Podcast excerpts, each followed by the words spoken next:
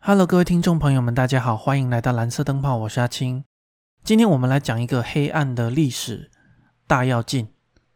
那在开始之前呢，有一段话我就必须先跟大家说，今天的话题呢会比较有一点政治类，所以如果你不喜欢这一类的话题的话，就把这一集跳过。其实我从一开始刚创这个频道，我就很想要讲这些黑暗的历史。比如说一些什么七三一部队啊、南北战争啊，或者是像现在中国的大跃进啊，还有比如说台湾的二二八。只是呢，我很怕说，我如果讲这些话题，很有可能我就直接频道被定型。再来这一类的话题，并不是大家都喜欢，所以呢，趁现在我的频道开始有一点人数在增长了，我也知道可能讲这一类的话题，有一些听众会流失吧。但是我就想尝尝试看看。OK，那我们就开始我们今天的主题。在讲大跃进之前呢，我们先来讲它的历史背景，了解一下当时候到底发生了什么事哦。在一九四九年的十二月，共产党打赢了国共内战，所以呢，国民革命军就撤守到了台湾，中国实际上的统治权就落到了共产党的手上。那打赢战争啊，毛泽东就非常的开心。那时候呢，他是决定去拜访，就是老大哥苏联。那苏联当时候的领导人是毛泽东的偶像，叫做史达林。其实他一开始想去拜访的时间是一九四八年。那一九四八年的时候，那时候国共内战非常的不明确，再加上旁边有一个美国在那边看着，所以呢，其实史达林是拒绝了毛泽东的会谈。到了一九四九年的时候，史达林发现说国共内战共产党已经取得非常大的优势，所以那个时候呢，他就决定说，哎，反正美国一定是敌人嘛。那之前的联俄容共我们有帮过共产党，再加上我们又都是社会主义思想的。所以呢，史达林就决定要扶持一个新的中国出来，一方面可以帮助自己在美国的压力下有一个后盾，另一方面其实他也是在眼馋中国的一些天然资源呢。最后呢，史达林是答应说他会提供给中国大量的贷款，那他会提供人力跟技术给中国快速的工业化。当时候呢，有一个很有名的叫“一五六项”重点建设。这一五六项重点建设呢，就是由苏联去出技术、出图纸，然后出一些工程师来帮他们造。毛泽东就这样子带着大概两百名的工程师回到了中国。隔了一年，也就是一九五零年的六月，这时候韩战爆发了。其实这一个战争也很复杂了，不过最主要的就是毛泽东觉得美国打到自己的家门口实在太嚣张了，所以他就说我们要抗美援朝。抗美援朝的时候呢，他就向苏联又借了很多的钱，主要是因为哦，他们没有武器，所以苏联就跟他讲说：“我提供给你武器，那你现在不用还我了，因为我们共同的敌人都是美国嘛。”所以呢，毛泽东就用贷款的方式拿到了很多很多的武器。当然，这是我从中国的角度来讲，如果你要说这个战争，其实它非常的复杂。战争过后啊，这个韩战打得非常的惨烈。根据他们中国的官方数据记载，在这场战争中，他们总共损失了大约三十六万的军队。但是这个只是一个虚报的数据，有一些国外的学者研究之后，他们给出的估计是在七十到一百万之间呢。那当时候美国的精准数字是多少？五万多人。所以这是一场非常惨烈的战争，而且如果以牺牲比来说，算是非常不划算。那当时候的中国总人口大约是四亿七千万，所以死这四十几万，对毛泽东来讲算是不痛不痒吧。但是有另外一件很重要的事，就是在这场战争中啊，中国欠了苏联非常大一笔的债务。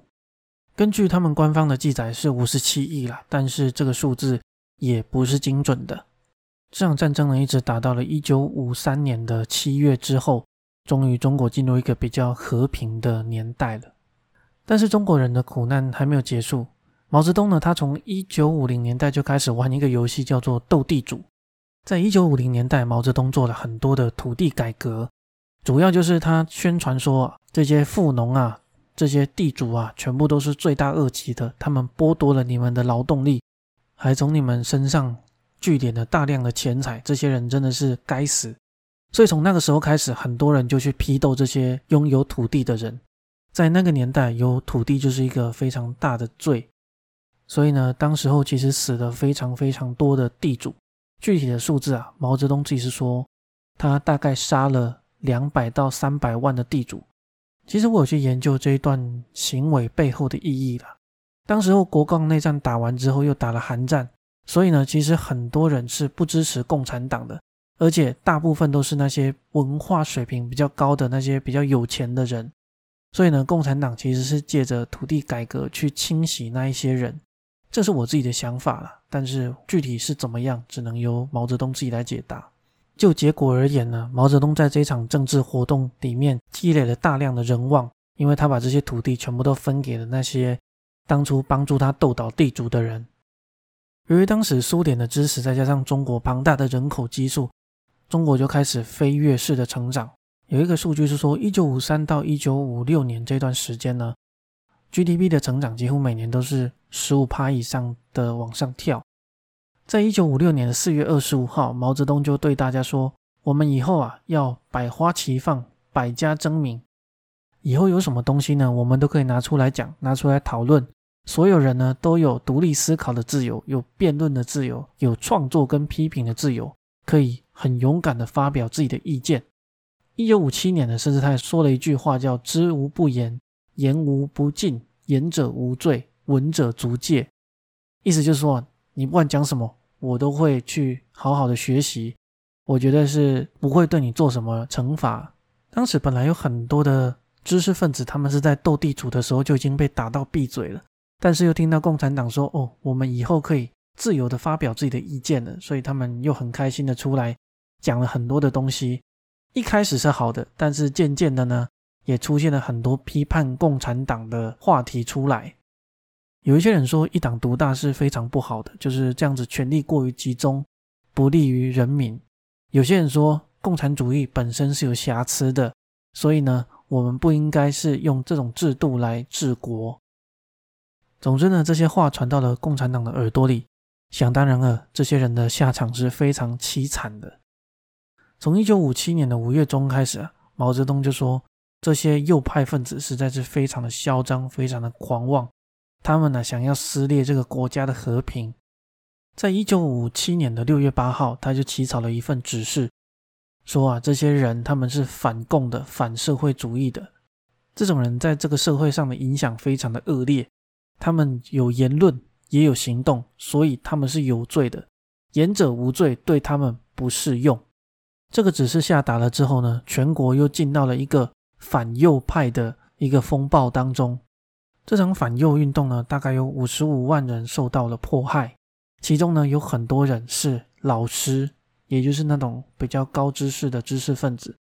比较轻的啊就被削职降级，比较重的就被抓去做劳动教养改革，也就是我们说的劳改。后来统计啊，这些劳改的人。死于过度劳动的超过七十趴，所以基本上去了就等于大概回不来的意思了。OK，那讲到这里，我们终于把大跃进的背景大概讲完了。当然，有一些东西还是有漏了，不过我们后面会继续做一些小补充。从前面的背景，我们就可以知道，在这时候的中国啊，就有四种大罪：一是有钱，二是有地，三是有知识。四就是有不一样的思想。尽管经过了这么多动荡，中国还是完成了第一个五年计划。他们靠着苏联人的技术支持，那些工程师，他们终于拥有了一些加工金属的能力。时间到了一九五七年的十月，那个时候，毛泽东带着很多的党员跑到了莫斯科去参加了苏联的一个庆祝大会，主要是要庆祝十月革命的四十周年。苏联的领导人呢，已经由就是一九五三年斯大林过世之后，又上来一个新的人，叫做赫鲁晓夫。赫鲁晓夫啊，就在这场人民大会之中说：“我们十五年内出口钢铁的产量要超越美国。”毛泽东听完这个演讲之后，深受启发。回到国内呢，他马上就召开了大会。其实他也知道超越美国是不太实际，所以他在大会上是说：“我们十五年内要超越英国。”这样子就可以证明社会主义可以把帝国主义远远抛在脑后。但是呢，光说不做也没有用嘛。所以，当时候他们就参考了很多的社会主义学者，总结出来一套方法。这套方法就被叫做大跃进。大跃进最主要的目的呢，其实是为了让当时的中国快速的工业化，在毛泽东听完赫鲁晓夫的演讲之后，深受启发嘛。他一开始呢是说，我们十五年内钢铁产量要超过英国。再来，他觉得想一想，不对，这样太慢了。后来他要改口，变成五年，然后又改口，变成两年。依照当时的条件呢，其实要达到这个目的是几乎不可能的。所以呢，他们为了提高生产力，就出现了所谓的人民公社。人民公社呢，你可以把它想象成是一台大的生产机器，里面所有的人都是齿轮，为的就是更高效率的去生产他们需要的东西。在公社里面啊，所有人都是不允许拥有私有财产的，包括你自己吃饭的锅碗瓢盆啊，包括你睡的床啊，你的房子啊，全部都是大家公有的财产。那也就是说，不管你今天多努力，你得到的那些，也就是跟大家一样。这个就大大的去打击到了这些劳动人口的生产积极度，也就是说，哦，我今天诶努力过是一天，懒散的过是一天，反正到点了就会放饭，那我就偷懒一下，偷懒一下，做一下，做一下，偷懒一下，可想而知啊，这个生产力就开始变得非常的低下。但是呢，共产党啊发现到这个弊端之后，他就说我们要让各个公社竞赛。就是说，哎，你今天这个公社生产量高过另外一个公社的话，我们就对你进行表彰。这个制度出来就更加的一发不可收拾了。因为啊，这个东西也关系到公社里领导人在共产党里面的地位提升，所以很多的公社领导人就把这些数字非常浮夸的虚报了。怎么样去虚报呢？当时在一九五八年的六月八号，第一次登载了这个消息，就是说。在河南省有一个卫星农业社，他们的小麦亩产量每一亩高达了两千一百零五斤，这是一个什么样的数字呢？依照现代的农业技术水平来说，小麦的亩产量大概在一千斤左右，这个是经过好几十年的农业技术更新才有的产量。但是呢，在当时候，两千斤以上基本上是一个常态，甚至人民日报还有放出最大的一颗卫星，哎，就是在天下第一田。亩产量三万六千九百斤，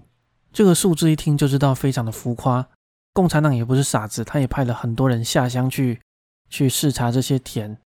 这些公社里的领导人是怎么做呢？他们就把附近的田里所有的收成全部都集中到他们要视察的那一块田上面，所以就大肆的很多的照片啊，很多的一些宣传呢，就说我们的粮食已经到了一个一辈子都吃不完的地步了。这时候毛泽东就叫大家说：“啊，大家敞开肚皮吃，以后我们的食堂免费放饭，大家好好干，努力的吃。”这时候粮食就不断的开始剧烈的消耗。然后呢，毛泽东又觉得说，我们应该可以开始进行下一个阶段，也就是所谓的重工业化。当时的国家最重工业化的指标就是那一个国家的钢生产量，所以呢，他们就把大部分农民调出来，开始全民炼钢。但是炼钢呢，其实需要专业的设备，而中共当时候炼钢的设备都是由苏俄去提供的。在一九五九年开始啊，毛泽东跟赫鲁晓的关系开始剧烈的恶化，所以眼看说我们没有办法再从苏俄那边拿到更多的设备，怎么办？只好叫人民自己造，所以很多的公社就开始自己制造炼钢炉。那可想而知，没有专业的技术。再加上那时候知识分子基本上都被杀到快光了，所以大家造出来的钢铁都是不符合规格的那种叫铁疙瘩。但是人民又非常的狂热，很多的一些锅碗瓢盆啊，那些铁制品，甚至你的门铃、你家里的钉子，还有甚至有一些古籍的木材都被拿来烧铁。共产党就在大肆的宣扬说，我们今年已经炼到了百万钢铁了，大家继续炼，继续努力，不要怕。所以很多的农民啊，现在基本上就不工作，每天就是专注的去生产铁，但是生产出来的铁又没办法用，整个社会呢就沉浸到了一个无意义的生产行为当中。终于啊，这些公社里面的食堂开始粮食见底了，有些食堂就开始说啊，我们一天三顿饭变成一天两顿饭，一天两顿饭变成一天一顿饭，到最后呢，以后啊就是由大队长统一。说谁可以吃饭，谁不可以吃饭，很多的公社就开始出现了一些饥荒。但是这些现象呢，共产党知不知道？根据一些史料记载，其实共产党是知道的，尤其是毛泽东。但是呢，当时候因为他跟赫鲁晓夫闹掰了，那前面我们有说到，苏俄借了一笔很大的钱给共产党。当时毛泽东呢，为了想要还这笔钱，他就直接把一些生产出来的粮食、一些猪只、一些农产品全部都运到苏俄去抵债了。在一九五九年的三月二十五号。一个上海的秘密会议流出一份会议记录，里面就提到说，毛泽东就说：“大家吃不饱，大家死，不如死一半，让另外一半的人能够吃饱。”在那个时候，其实饥荒已经非常非常严重了，但是呢，共产党还是在各地不断的收缴粮食，所以呢，很多的干部还是把粮食交出去之后，人民没有私有财产了，所以他们根本就没有粮食可以吃，那怎么办呢？很多的人就开始吃树根、吃树皮，吃到最后你会发现，在那个年代，我有看过一些照片的，那些很多的人肚子都大大的，因为他们当时流行吃一种白色的叫观音土，其实就是太饿，所以直接拿泥土来充饥啦。结果这些泥土因为排不出去，所以积在肚子里面就变成了大肚子。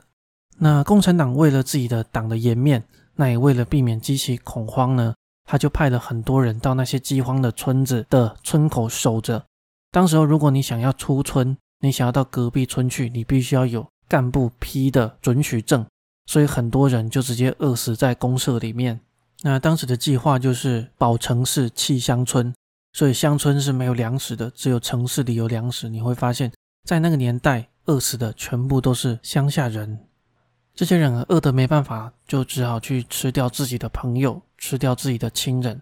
我有看过一张很无奈的照片啊，这张照片的里面的主角叫做刘家远。这张照片里面站着一个人，这个人戴着手铐。照片里面呢还有一个铁锅跟一个人头，还有一些骨头。这个人头呢就是这个刘家远的儿子，他们两个其实都已经快饿死了，所以呢他就把他儿子杀了煮来吃。根据他的口供啊，其实他只是想在他饿死之前再吃一顿肉，基本上他也没想着要活着了。在那个时候，很多人在家里饿得受不了的时候，他就会出去找那些已经被饿死的人，然后把他吃了。像这样子人吃人的案例有记录的，在那个年代就不下数千起。你要说真的没有粮食吗？其实，在仓库里面还有大量的粮食，但是上面的指示就是饿死不开仓。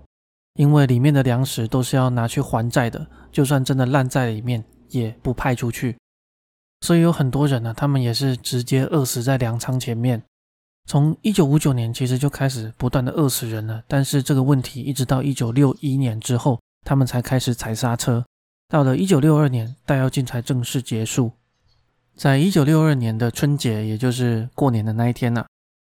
共产党就突然召集了中国的各地的官员。共产党的党员们一起到北京开了一个七千多人的大会，史称七千人会议。在这场会议呢，主要的目的就是要检讨这个大跃进领导们主要犯的一些失误嘛。